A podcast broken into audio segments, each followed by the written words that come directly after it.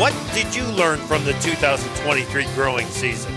We'll find out what one crop watcher learned, and we will get an update on some widely variable conditions in Brazil. Then, it's time for the Farmer Forum. We'll start with harvest reports, and today we've got CO2 pipelines back on the agenda. Live from the ongoing, inevitable winter advance via Farm Journal broadcast, this is AgriTalk. This morning we begin with a conversation with Dr. Michael Cordonnier from Corn and Soybean Advisor. Then it's our Farmer Forum with panelists Kelly Nieuwenhuis and Trent Loos. Directly following the news, Margie Eckelkamp from The Scoop. I'm a handsome newsman, Davis Michaelsen, and now Welcome, the host of AgriTalk, Chip Flory. All right. Did you escape all the ghosts and goblins from last night, or did did you have any issues? Um, you know what? The actually the doorbell rang once. Yeah. It was a parcel carrier. I had a Oh. had a delivery. Had a delivery. Oh, so dropping off, not picking up candy. I got a you treat. got a treat rather than having to put some. That's interesting. That's the way to do it. I've Yeah. figured it out. Yep. Exactly. I've flipped Exactly. Halloween. it's now all about me. oh my goodness! Welcome to AgriTalk. I'm Chip. That is Davis. Hello. Uh, hope you all had stayed warm on Halloween. One of the coldest Halloweens on record. Chilly. Yeah. Yeah. Yeah, it was downright cold. A lot of kids got snowed on last night when they were out there picking up their, their candy and and Mm-hmm. uh, uh, Some big kids too got snowed on. got snowed on. Yes, yes, uh, that is absolutely one hundred percent true. So uh, I think I, th- I think he referred to it as a snow squall. Squall. Yeah. squall out Yeah. there. Yeah, yeah. um, we have quite the show set up for you here. hmm Uh, number one, it's become an annual event to get some. What did you learn? Impressions from uh, from Michael, from Dr. Michael Cordonnier, Pro Farmer Crop Consultant. Uh, so we're going to do that. We're also going to get an update on what's going on in Brazil. It's a crazy situation down there. And then we're going to talk about uh, on the Farmer Forum. We're going to talk about the CO2 pipelines and get some impressions from a couple of guys that definitely have opinions on it. So uh, we'll get to that at the bottom of the hour. Right now, let's get to the news. What do you got? Well, I'll start us with the National Weather Service short-term weather outlook. Record-setting cold and sub-freezing temperatures to span much of the central and southern United States. An atmospheric river ushers in wet weather to the Pacific Northwest by tonight. Short and sweet from the National Weather Service, Chip. Uh, Yeah. The subtext is cold. Is it cold? Yeah, yeah, and we've got some some uh, moisture coming into the PNW. I know that they they uh, will certainly appreciate that. Well, Chip, Senate Minority Leader Mitch McConnell called for Democrats to accept a substantial U.S.-Mexico border provision as part of a larger supplemental spending package. While President Biden requested $13.6 billion for border security, congressional Republicans from both chambers are emphasizing the need for policy changes to address the flow of individuals crossing the border, not just additional funding, Chip. Doesn't that make sense to you? I, sense. we obviously have a problem. It's either that or the laws that are on the books are just simply not being enforced. It's one of Mm-hmm. the two. So either enforce the laws or let's get new policy in place. Well, Senate Ag Committee leaders are considering using a continuing resolution as a legislative vehicle to pass a one-year extension of the 2018 Farm Bill before January. Ranking member John Boozman and Chairwoman Debbie Stabenow agree on the need for the extension while working on a new bill to replace the expired 2018 Farm Bill. Yeah, last week, uh, House Chairman Glenn Thompson from uh, uh, Pennsylvania basically said uh, that that's a possibility, but we've got a job to do and we're going to do it. He anticipates getting the bill done. Well, speaking of job to do and gonna do it, uh, there's just a ton of spending packages and legislation and all sorts of stuff floating around out there right now. So lots, uh, lots to look forward to. Yeah. Major U.S. airlines and aviation companies joined ethanol companies to send a letter to the Biden administration on Wednesday backing a regulatory change that would make it easier for sustainable aviation fuel made from corn-based ethanol to qualify for federal subsidies. The airlines are asking for it now, Chip. Yeah, absolutely. They need the feedstock for this for the SAF, and and uh, ethanol to jet is going to be part of the conversation later today. A significant court ruling in Missouri against the National Association of Realtors, or NAR, and large brokerages has the potential dis- to disrupt the home buying and selling business in the U.S. The lawsuit brought by Midwestern homeowners accused the NAR and brokerages of conspiring to artificially inflate commissions by obliging homeowners to pay buyers agent fees when listing their properties. Hmm. Ukraine has revealed its strategy for regulating food exports with a focus on registering food export companies in a bid to tackle issues such as the substantial portion of ag products being purchased with cash resulting in unpaid taxes and the concealment or delay of foreign currency earnings held abroad. Canadian Prime Minister Justin Trudeau ruled out any further carve outs from the federal carbon tax scheme amid mounting pressure from provinces seeking measures like an exemption on home heating oil announced last week. And let's see here. In an unexpected turn, China's Caixin China General Manufacturing Purchasing Managers Index dropped to 49.5 in October from 50.6 in September, falling short of market expectations, which had forecast a reading of 50.8. Chip, over to you. Well, all right. Thank you very much, Davis. Let's bring in Margie Eckelkamp, editor of The Scoop. How are you, Margie? Good morning, Chip. Doing well. Good. Okay, the finalists for New Product of the Year have been selected. What products made the list? Yes. So we do this contest. It's a reader's choice contest every year, really highlighting 10 finalists that had a big effect on the ag retail market this year in 2023. So our 10 finalists, I'll run through them mm-hmm. AMVAC BioWake, Azotic Technologies Envita, BASF Revylok, Corteva Viatude, FMC Adastrio, Helena Resenigex, HGS Biosciences, and Tiger-Sul, Tiger Huma K, Ostara, Crystal Green, Syngenta, Storen, and Valent USA Maverick. So, two big trends I'm going to pull out of there yeah. on new products introduced in the past year that had that big effect on ag retail. And that is crop protection, notably fungicides and herbicides, as well as nutrient use efficiency products. And you will see in both of those categories some new introductions with biological innovations. Yeah. So how we're re- we're layering when it comes from a fertility and crop protection side, maybe some traditional chemistries and technologies and products with that biological. So a trend to watch, but we're really proud to have these 10 finalists. Folks can vote online at thedailyscoop.com. Click on awards and then the new product of the year contest. We encourage everyone to weigh in on what is that winning product that had the biggest effect on ag retail. We'll name a winner and a runner up early next year in the yep. Scoop magazine. Fantastic, Margie. Yeah, the crop protection uh, clearly is near the top of the list. And those biologicals, everybody I talk to is talking about it. All right. Thank you so much. www.thedailyscoop.com. We've got Michael Cordonnier up next here on AgriTalk. The Scoop on AgriTalk is brought to you by Taranis, moving the acre forward. Every acre tells a story. Find yours at acreforward.com. That's acreforward.com.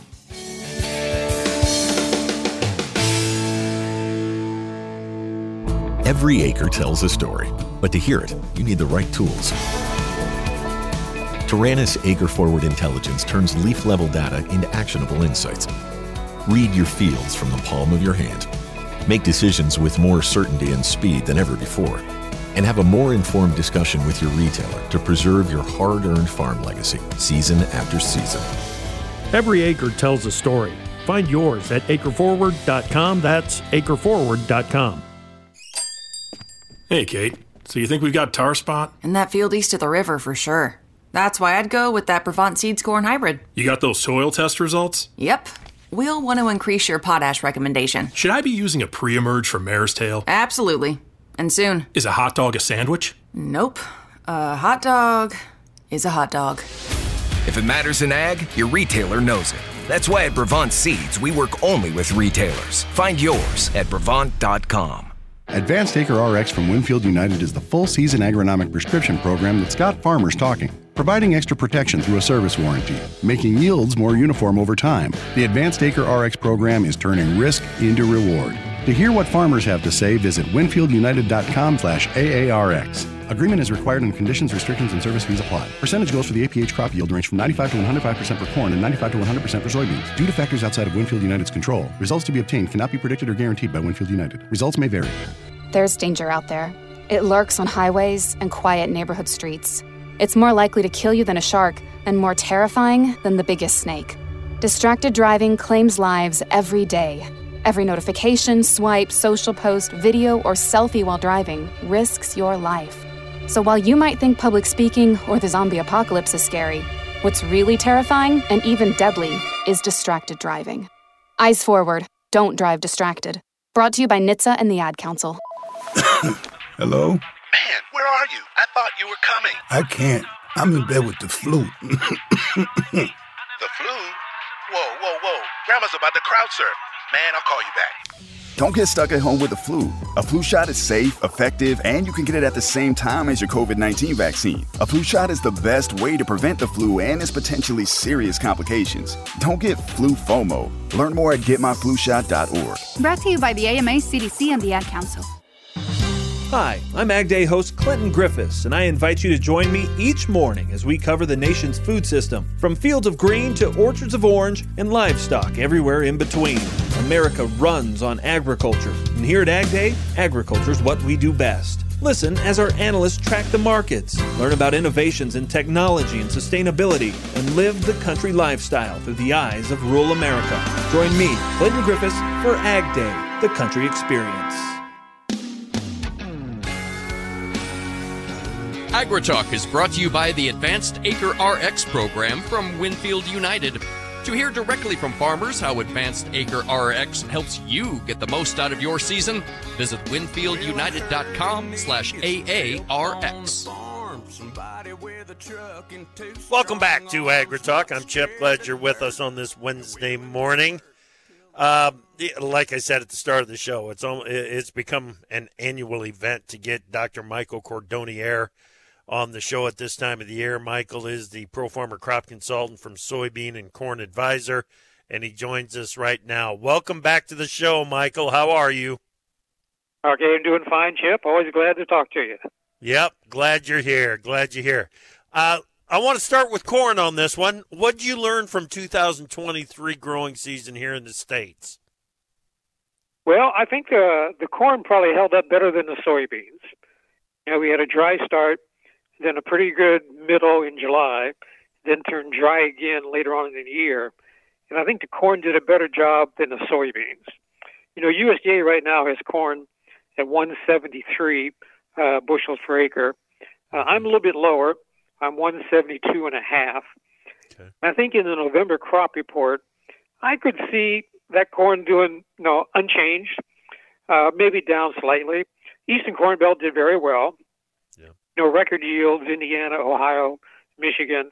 So I think the corn did quite well, better than expected, quite frankly, uh, given the start that they had. Yep. What happened in 2023 that is going to change how you evaluate yield potential in 2024? Well, don't get too pessimistic too early. Uh, I think that's the key. You know, a dry June is you know you don't you don't want to have a dry June, but that's not the determining factor. Yeah. And in fact, I always try to be careful not to get too pessimistic too early or too optimistic for that fact. Yeah. So you just have to kind of wait. And the hybrids this year, hybrids now, I should say, do much better than they did years past. So you always got to kind of hold your fire a little bit on the corn. Yep. You know the hybrids, eh, absolutely. Um, you know the I've been told from Pioneer, who is the sponsor of of uh, Crop Tour, I, have been told many times that the original Aquamax uh, that was out in 2012 wouldn't even qualify as a standard hybrid. uh, out there right now. That's how much drought resistance has been built into uh, the the corn hybrids that are out there right now. So it, it's pretty phen- phenomenal. Uh, well, yes. and, and and Michael, the beans. Uh, how in the world did they finish with as well as they did, even at forty nine point six, if USDA's right? How did they finish that well with so little rain in August and September? Uh, you know, you read my mind. Uh, I was more pessimistic, you know, in mid to late August. Yeah. When some areas just wouldn't get any rain, and it stayed dry into early September, but they did phenomenally well. Yeah. And I think the Eastern Corn Belt, you know, propped up the West for sure. Mm-hmm. You know, USDA is 49.6. I'm 49.3 for soybeans. And I do think the November number might come down a little bit. Yeah. But, you know, it's for both crops now.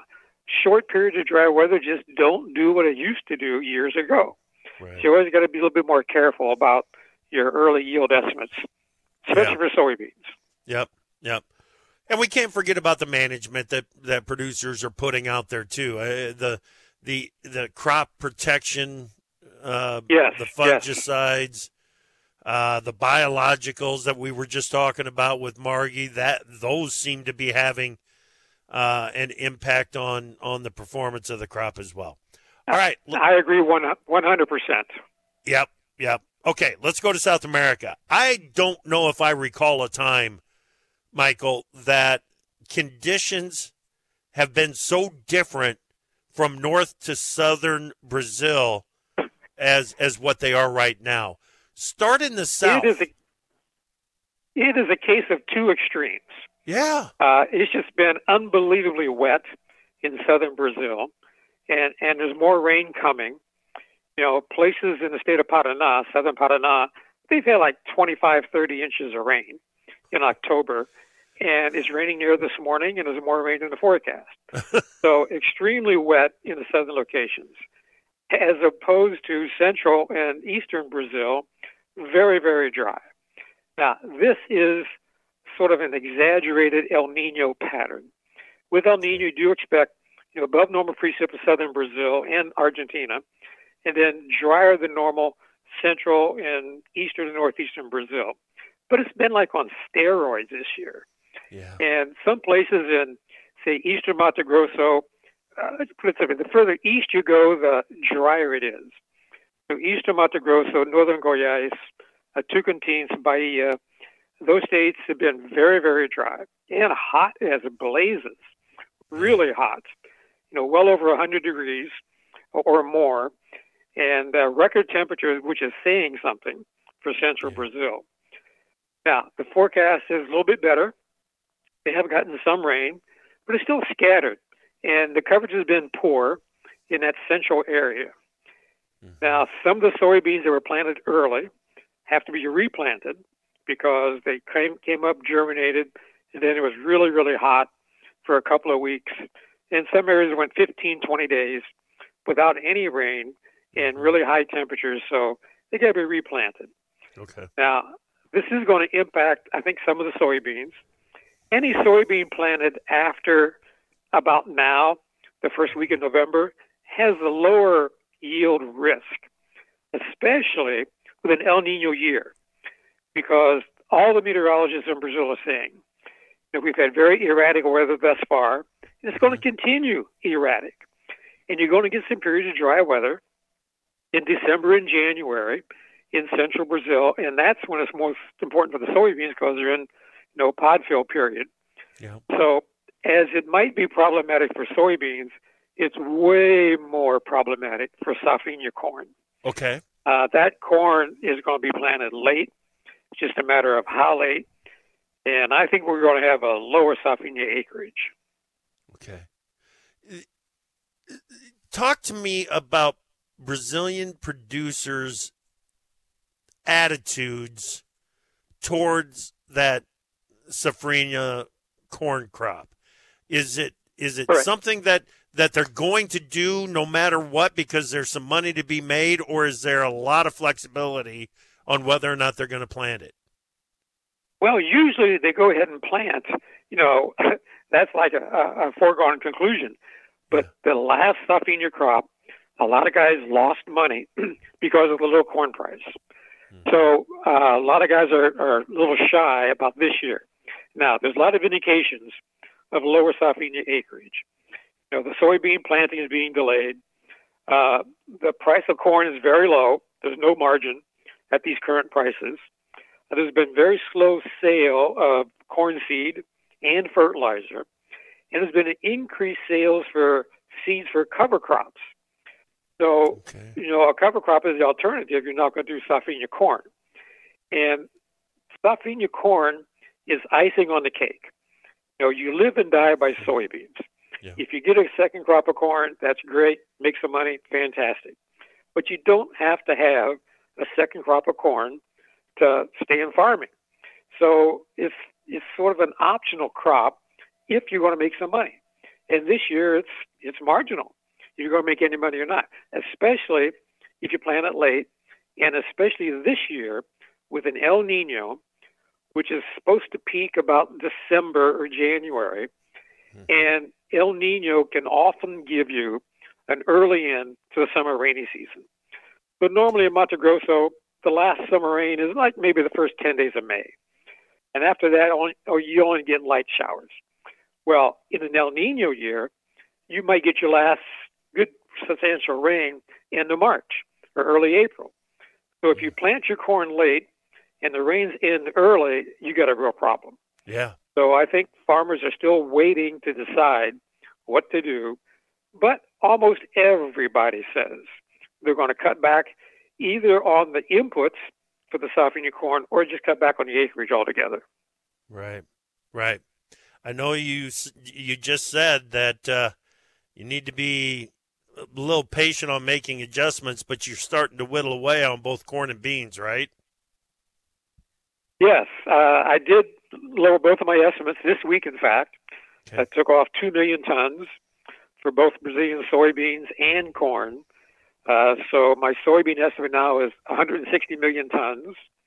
And the soybeans are about, well, they were 40% planted at the end of last week. Average is 45.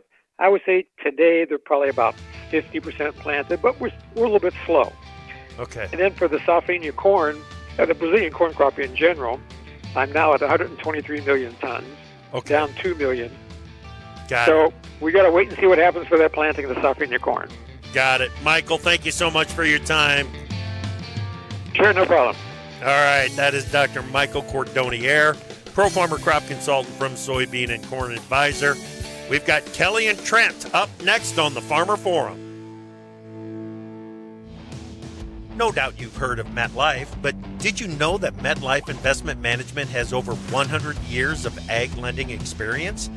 The MetLife Investment Management team maintains close relationships with its borrowers and can structure a customized loan with flexible terms to meet your financial needs. Looking to expand, refinance, or recapitalize? Consider MetLife Investment Management. Learn more at metlife.com forward slash ag. The Scoop podcast is where we talk about tight supply chains, emerging agronomic challenges, technology tools delivering ROI. I'm Margie Eckelkamp, editor of The Scoop and host of The Scoop podcast. Join me as I interview leaders from across the ag retail sector. Farmers are working hard for every bushel, and their trusted advisors are by their side. Find The Scoop podcast wherever you find podcasts so you are up to date on everything ag retail. Time for Markets Now with the experts from Pro Farmer. Joining us now, Pro Farmer editor Brian Grete Beach. We've been watching this corn market kind of be a follower, but today it's the only market that's trading to the downside. I don't like this. What's going on?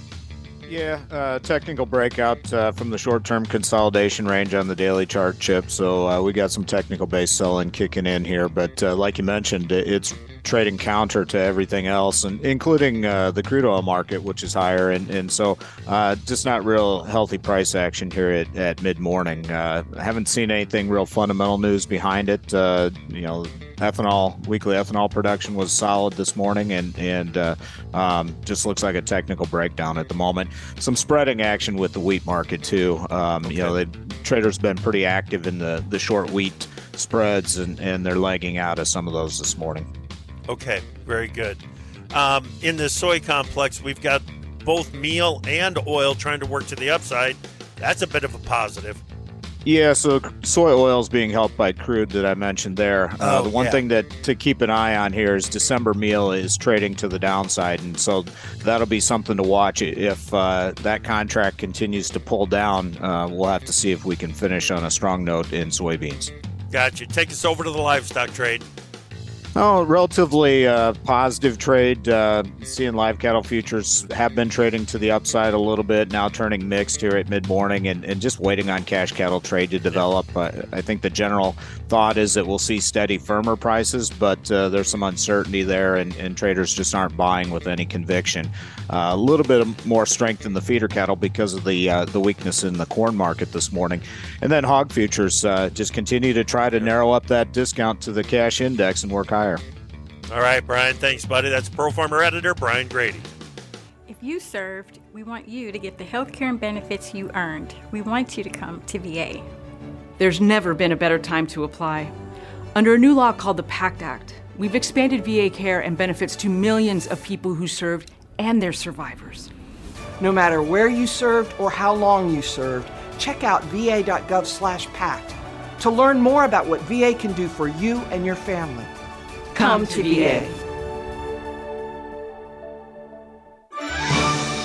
I'm Tyne Morgan, host of U.S. Farm Report, the only weekend television show that features some of agriculture's biggest names. From custom commentary from John Phipps to the stories of antique iron with Machinery Pete to a list of more than 30 marketing analysts, our weekly program focuses on the topics that matter most to you. We invite you to join us each weekend for U.S. Farm Report timely, trusted tradition.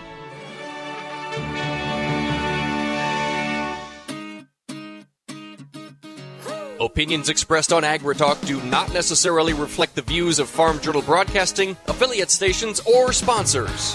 AgriTalk is brought to you by Brevant Seeds. You want someone who knows how to do the whole job. That's what ag retailers do. That's why Brevant seeds are available only through retailers. Find yours at brevant.com slash retail. All right, welcome back to AgriTalk. It's Wednesday. That means it's time for the Farmer Forum, and we've got a good one for you today. Let's get it started. Kelly Nieuwenhuis up in Northwest Iowa. Kelly, it's great to talk with you again. How are you, man? Hey, Chip. It's great to be on AgriTalk this morning. I'm doing well. Good. What are you up to this morning?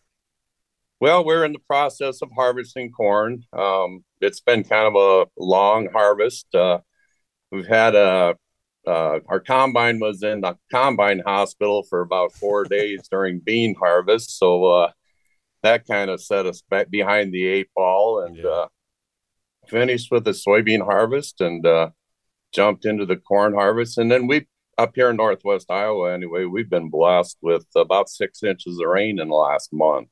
Yeah. Um, you know, our soils were bone dry. Um, even after six inches of rain, we don't have tile running yet. So uh, that kind of tells you where we were at. But uh, you know, the amazing thing, you know, what American farmers can produce in conditions like that. Uh, we ended up on soybeans about 10 bushel above our APH.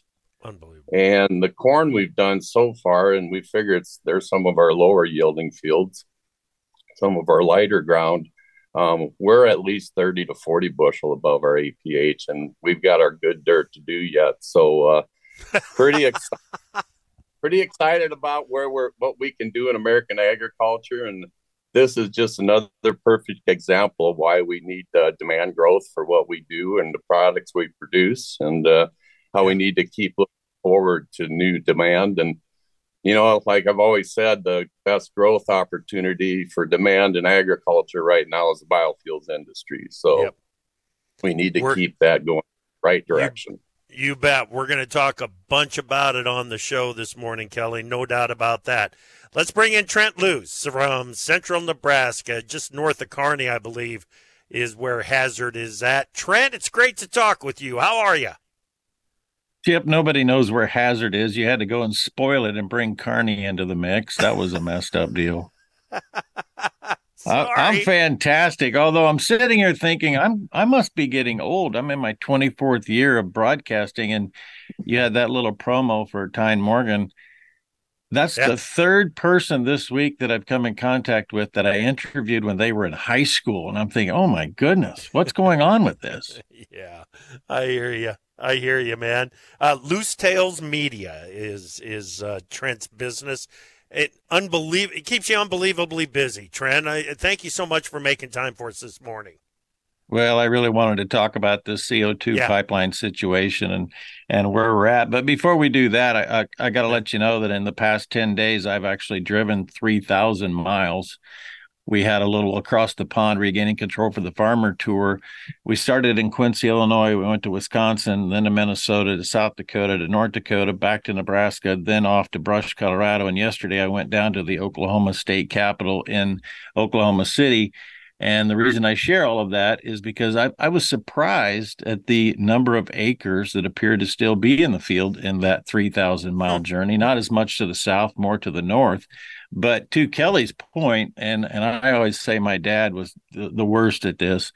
Every summer, I'd talk to him back in Illinois on how the corn crop was, and it, oh, it's dry, it's dry. We're just not going to have it. Just not the yield's not going to be there. Get in the field, look at the yield monitor. I'd call him, and he'd say, "I don't know where all that corn's coming from. It says it's 220 bushel the acre." And this year was the same way. I heard from the corn belt how dry it was. The drought's going to be bad. And it speaks to exactly what Kelly said the resilience and the ability of the United States farmer to go through adversity from Mother Nature and produce what we need to feed the people. Yeah, pretty cool. Pretty cool. All right, you guys, we're going to jump into this. Uh, let's talk about the CO2 pipeline. Summit Carbon Solutions and Wolf are the two projects that are still looking to put the pieces together. Navigator is out uh, of the effort to build the pipeline, at least for now. And that has created some more opportunities for Summit and potentially Wolf to expand their operations. It's a controversial issue. Uh, we've been talking about it on AgriTalk for more than a year. Uh, Summit has made some progress, but there is state level and individual resistance to the effort out there, no question about it. The whole idea here is to lower the carbon intensity score for ethanol plants. The lower the carbon intensity score, the more carbon reduction efforts that corn based ethanol will qualify for. Many argue that it's going to extend the lifeline for ethanol far into the future. Others argue against the pipeline based on property rights issues, safety issues, and some say the CO2 should be used rather than buried in the ground. Uh, Kelly, I want to start with you on this. What's your thoughts on the CO2 pipeline projects? You know, I've been a 100% supporter since day one. Um, I've actually got uh, a voluntary easement signed for about three miles with Summit. I actually had signed an agreement with uh, Navigator also, but uh, you know, I've been involved in the ethanol industry and an ethanol plant that is focused on carbon intensity scores for the last 10 years. And we've spent millions of dollars to lower carbon intensity scores by about 12 to 14 points. Mm-hmm. Um, here's an opportunity where we can lower it by 30 points. And the, the futuristic benefits of that are unbelievable. You know, we've got the the world is focused on decarbonizing. There isn't a day you don't wake up where you don't hear the word carbon or decarbonizing, and especially the energy sector. And if we don't lower our CI scores further, we miss out on a lot of these futuristic great opportunities. Okay. Um, ClearFlame engines. I've talked about yep. that a lot. Diesel styled engine that runs on E98 fuel. Yep. They're doing tremendously during their um, testing period. They have large retailers that are really interested in that engine style because they have their own fleets, they have their own terminals. Yep. But they keep demanding lower carbon index, in, in, index scores or carbon yep. intensities. The pipeline, you know, the, the average uh, ethanol plant today is about 77 CI score. You drop that 30 points, we're at 47. we qualify for sustainable aviation fuel. Yep. It helps ClearFlame engines. It helps the small engine transportation to compete with electrification. You've got California, Washington, Oregon, Canada, Japan, yep. European Union, Colombia. That's just a handful of areas that have low carbon okay. fuel standards. Yeah. But pay you low carbon, the lower the better. So right. it makes a lot of sense to do this and uh, move forward. Okay. All right. Uh, we got a couple of minutes. Well, we've got about four minutes left here in this segment. We're going to uh, get Kelly or get uh, Trent's thoughts on it now. Trent, your take on the CO2 pipelines.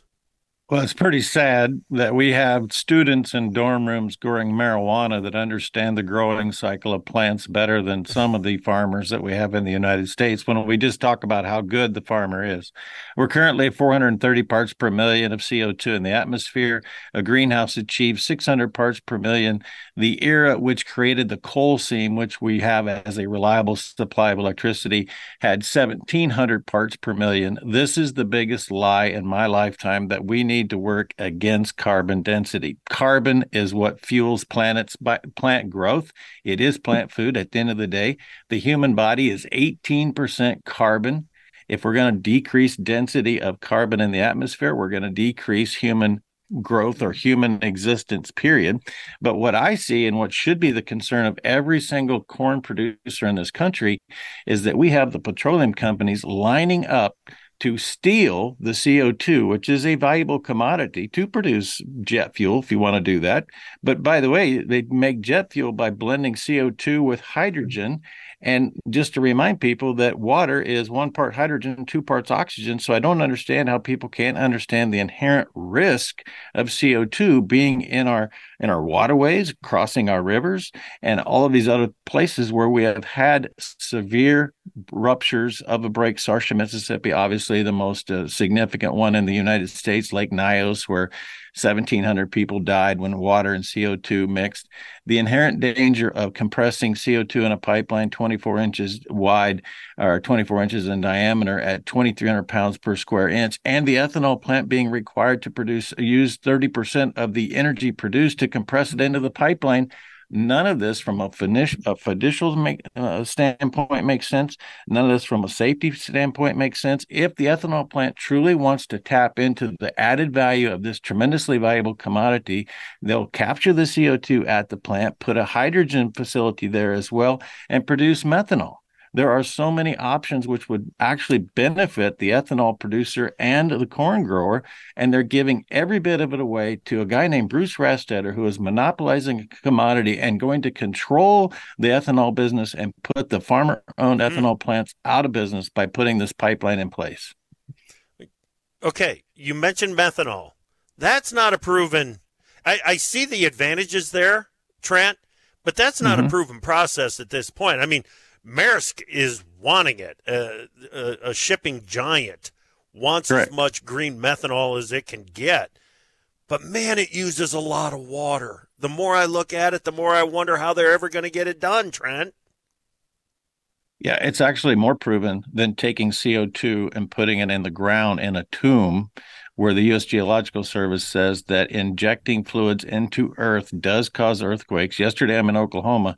They're talking about the significant increase of earthquakes in Oklahoma since 2014 because of injecting fluids from the fracking business.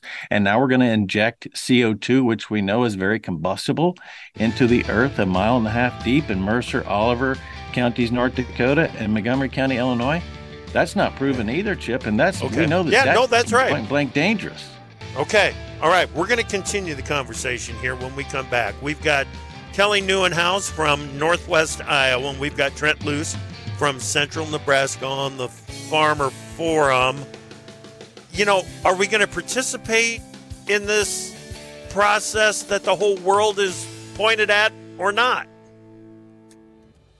This is Andrew McCrea, host of the American Countryside. I'm also a farmer and rancher from Northwest Missouri, and I hope you'll join me each week for Farming the Countryside as we take a look at the top issues impacting agriculture as told by the people farming and working in our industry. We'll talk about markets and trade, share some of the latest tips and trends for grain and livestock producers, and take a look at trends impacting rural America. Join me for Farming the Countryside on many local radio stations or on your favorite podcast platform, or just go to farmingthecountryside.com. Hey, y'all, I'm Kelly Clarkson. Every American dreams of creating a better life for his or her family, but in some communities, those dreams face difficult challenges. When we come together to help those in need get the same opportunities as everyone else, we truly are making our country a better place to live for all of us. So look for volunteer opportunities in your community to help others achieve the American dream, all right? This message is courtesy the United States Air Force. Hi, I'm Ag Day host Clinton Griffiths, and I invite you to join me each morning as we cover the nation's food system, from fields of green to orchards of orange and livestock everywhere in between. America runs on agriculture, and here at Ag Day, agriculture is what we do best. Listen as our analysts track the markets, learn about innovations in technology and sustainability, and live the country lifestyle through the eyes of rural America. Join me, Clinton Griffiths, for Ag Day, the country experience. Mom's early Alzheimer's diagnosis was hard to take. And when I left the Evanon, we decided together that it was time to see a doctor and make a plan. Early detection gave us more time to seek out information and support as a family. If you or your family are noticing changes, it could be Alzheimer's. Talk about seeing a doctor together. For more information, visit alz.org slash time to talk. A message from the Alzheimer's Association and the Ad Council. Harvest is underway. Farmers are thinking about next year's seed decisions. And Ken O'Brien, Pioneer Agronomy Science Leader, joins us now to discuss the top considerations for corn seed selection for 2024. Kenny, what should farmers consider when making next year's corn seed decisions? Don't put too much emphasis on your results from this year and, and think about longer term what you've seen. Uh, so I do think local data is pretty critically important to them but make sure you're thinking about getting different growing environments, especially if you experience some of that uh, difficult environment or disease pressure this year. Yeah, tar spot continued to come up, and, and when it comes to dealing with that disease, Ken, resistance has got to be at the top of the list, right?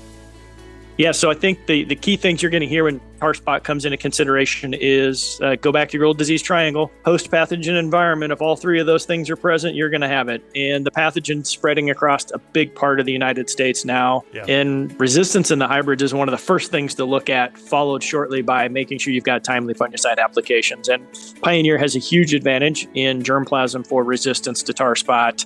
Our 2022 trials, we showed a six bushel advantage with hundreds of locations and thousands of comparisons. Talk to me a little bit about drought resistance as well. Yeah, so similar story. If you get into a drought resistance, our Optimum Aquamax products have been around for quite a while now and continue to show a significant advantage over competition when we get into uh, drought environments. Fantastic. Okay, where should farmers go to learn more? I always encourage you to talk to your local Pioneer team, your sales rep or your agronomist, your territory manager.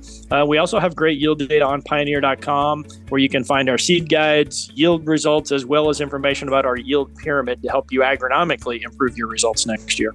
Thank you, Ken. That is Ken O'Brien, agronomy science leader at Pioneer. The next disaster is coming. The time to get ready is now. Make a plan Identify meetup locations and people you'll need to contact. Put your contact list in your wallet, on your phone, and somewhere visible in your home. Build a kit. Store enough food and water for three days. Don't forget your pets. And consider buying a pre made kit. Keep at least seven days of medication on hand.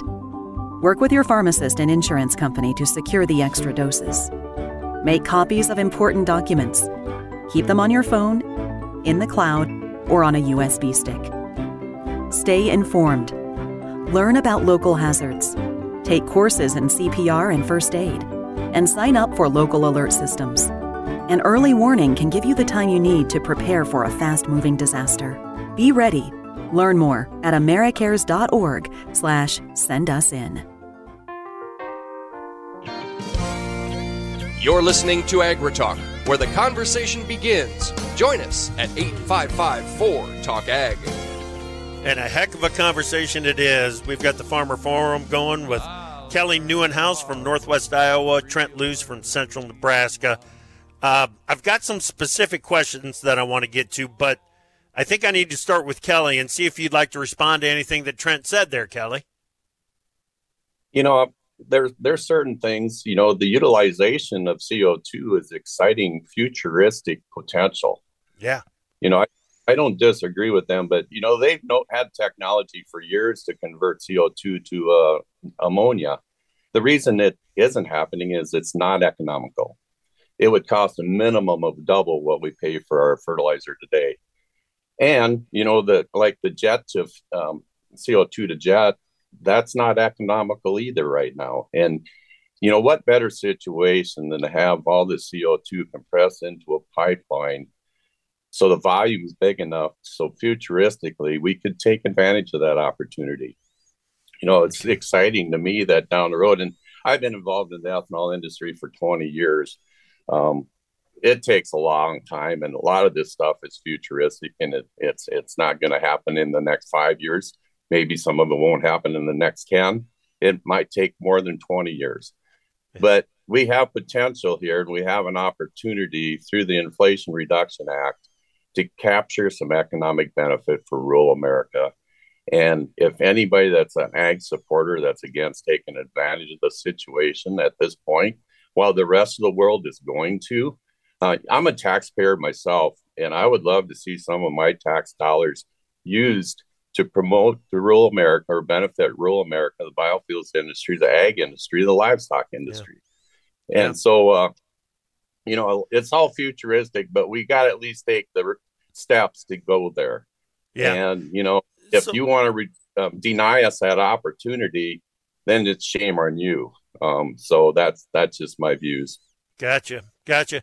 You know, this green economy that has been, I don't know if that's a right description or not for it, Trent, but it's a real thing. It's happening. And well, that, that's problematic because you have AOC yeah. who apparently started the green economy, and she actually also said this is not about a green economy. This is about transforming society.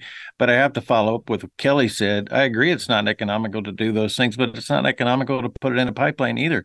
It's a 17, just the Summit project is a $17 billion taxpayer subsidy the ethanol industry was built with subsidies and we went through that but you must wean yourselves if we're going to become a sovereign nation and continue to be an energy producer. We cannot live on the backs of the taxpayers through this entire process. And furthermore particularly when you put it in a pipeline and the reason the navigator pipeline has been canceled is because they knew they were in trouble in providing information about the plume study that would verify that it's safe to live within any within a mile and a half of this pipeline it's not safe. It's documented. That's why Navigator and BlackRock pulled up. You know, it can we support crude oil pipelines but not support CO2 pipelines, Trent?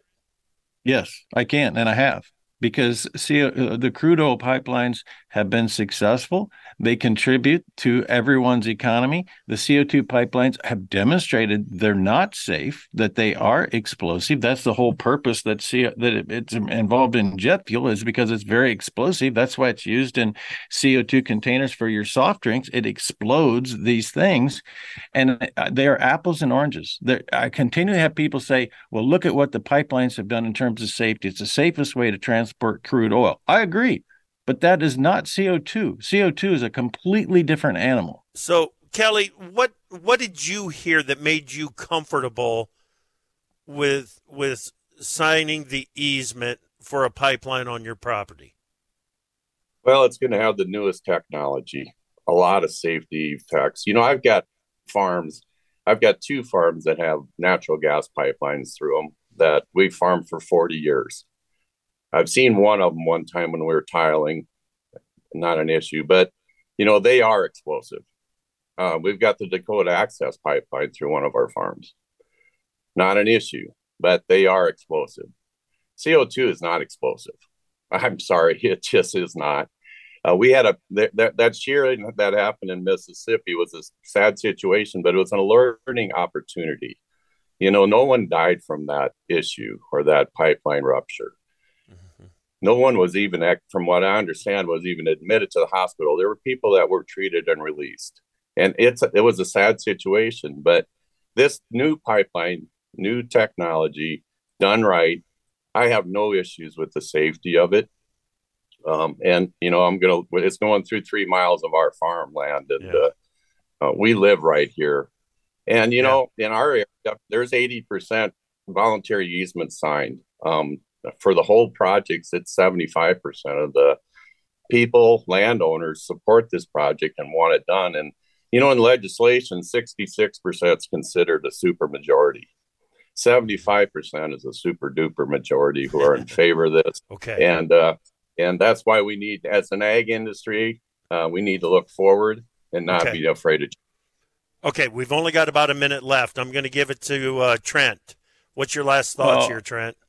Well, I'd like to know what is green about taking 30% of the energy produced from an ethanol plant to compress CO2 and put it in a pipeline. And by the way, it's a pipeline to nowhere. There have been zero permits granted by a state anywhere involving this pipeline for the process, and there's no injection sites that are permitted to be injected either. This is a boondoggle that has been brought upon us by people who want to remove our property rights and confiscate our land. Signing an easement for perpetuity makes no sense to me or anybody else that takes a rational view. And the final thing I'll say is that I continue to hear this rhetoric about 75%, which I in no way, shape, or form believe before because Fort Dodge, Iowa is filled with people opposed and only a few are in favor. Hmm. You guys, I appreciate your views, your opinions, your willingness to express and talk about this. It is a controversial issue. I feel like we help to advance the conversation, and I know that both Kelly and Trent are going to continue to advance their points of views as, as we go forward. Guys, thank you so much. We really appreciate your efforts. Thank Thanks, you for the opportunity, Chip.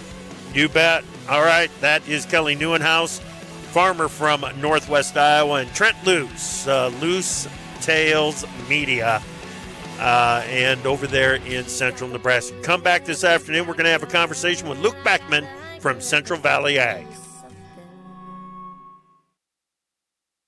At Simplot Grower Solutions, success starts with seed. For each field condition, climate, and agronomic management style, your local Simplot Grower Solutions crop advisor can help you select and provide the seed that enables you to plant a strong foundation for the growing season. Our team of seed experts are committed to your success and will offer the support you need to optimize your yield potential. Contact your local crop advisor now for your best seed opportunity or visit simplotgrowersolutions.com for more information. Snakes, zombies, sharks, heights. Speaking in public? The list of fears is endless. But while you're clutching your blanket in the dark, wondering if that sound in the hall was actually a footstep, the real danger is in your hand when you're behind the wheel. And while you might think a great white shark is scary, what's really terrifying and even deadly is distracted driving. Eyes forward, don't drive distracted. Brought to you by NHTSA and the Ad Council.